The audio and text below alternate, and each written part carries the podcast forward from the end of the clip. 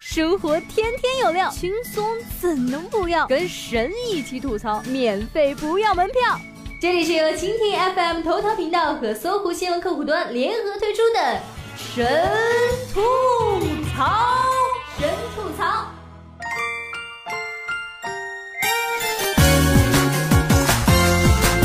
大家好，欢迎收听本期的神吐槽，我是小冉妹子。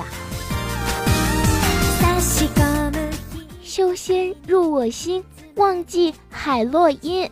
最新发现，一股来自东方的神秘力量，竟然可以轻轻松松戒毒瘾。中国网络小说走红国外，让美国男子成功戒除毒瘾。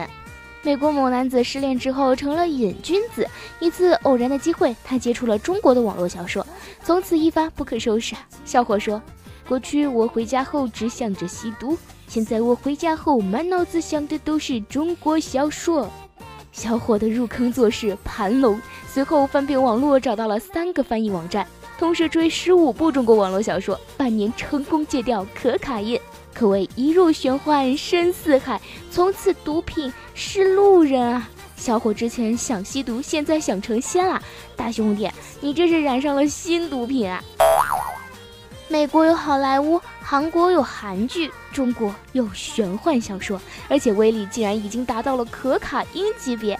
吸毒只能让你产生幻觉，看中国小说又能让你修仙，又能让你穿越，又能让你进阶，一举好几得呢！戒掉老婆和毒瘾，以后就差吃饭了。没事儿可以多学学辟谷嘛。中国文化博大精深，也许这是一条文化走出去的新路径呢。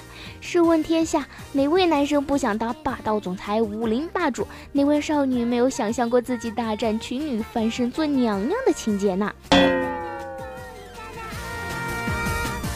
入了网络小说的坑呐，可以先看言情，再看玄幻，再看宫斗，后来看耽美。从王爷、皇帝、丞相等等，到了霸道总裁；从柔弱女主到泼辣女主，再到强硬女主，还有现在的女配翻身。从男女爱恋看腻歪了，再看男男爱恋的道路。别说来自星星的你那种套路了，我们中国人鬼恋不知道有多久了呢。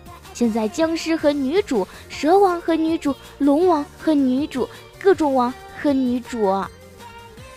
据说人类的成瘾机制是类似的，都是刺激多巴胺分泌，或不许被重新吸收，造成堆积效果。所以抽烟分泌多巴胺可以抑制食欲，吃饭产生多巴胺。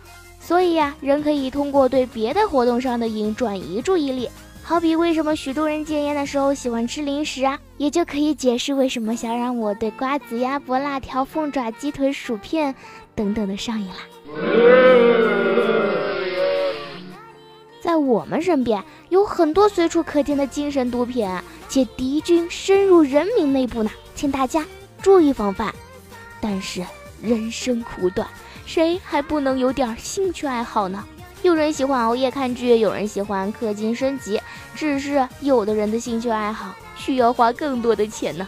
当我下载一个新游戏的时候，我以为只试一次不会怎么样的，直到后来，上上个月氪的少。我吃啥，狗吃啥。上个月氪的多，狗吃啥，我吃啥。这个月厉害啦，我准备吃狗。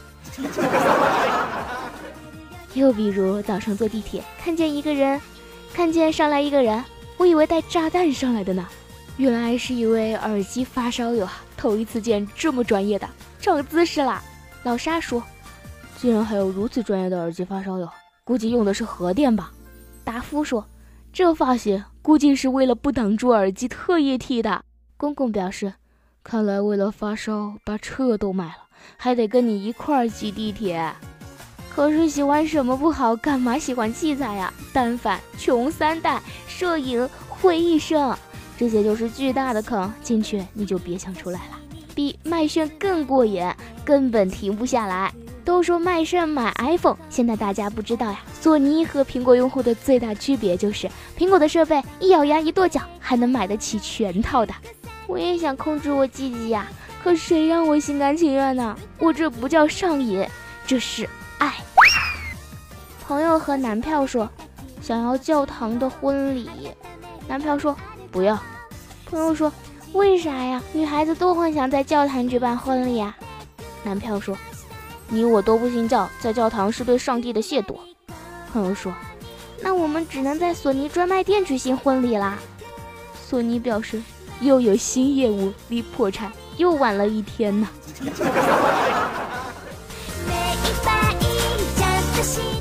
好了，以下是吐槽联播。编辑部老司机还是要提醒您，上车请记得要刷卡，前门上车，后门还是可以上车的。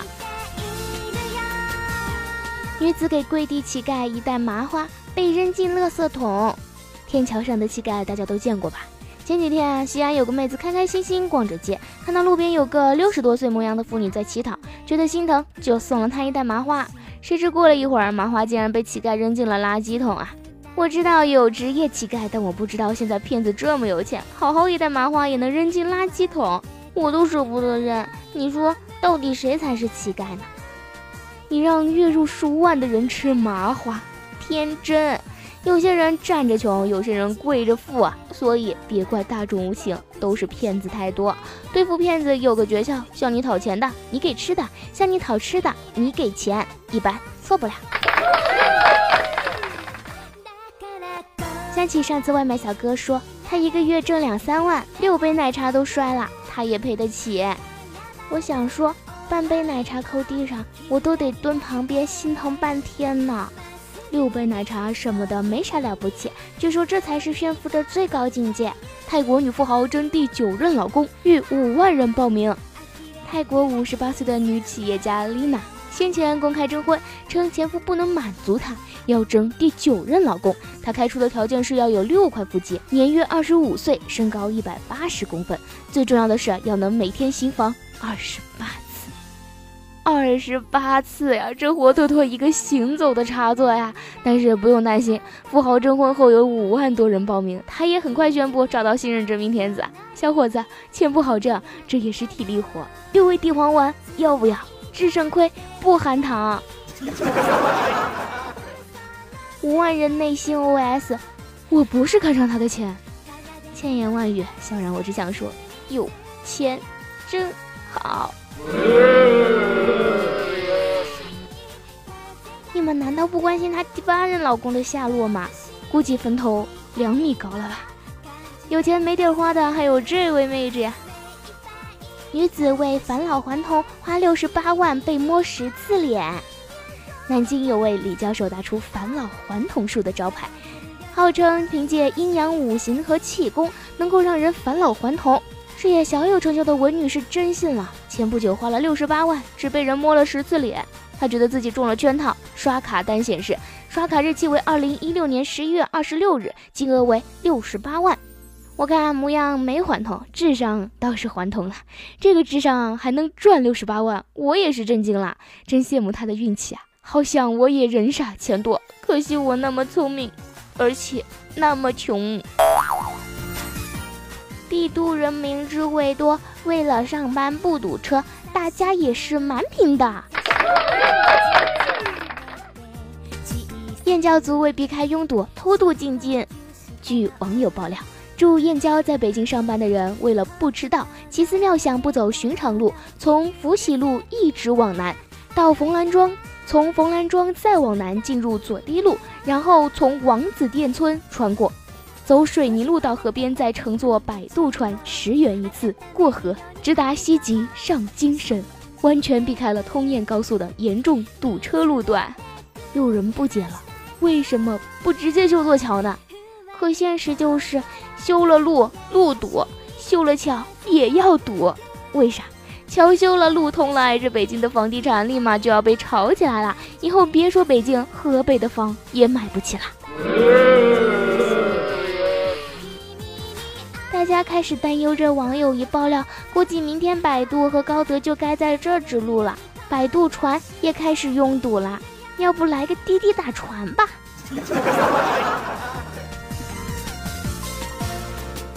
好了，本期节目就是这样了，感谢您的收听，我们下期节目不见不散。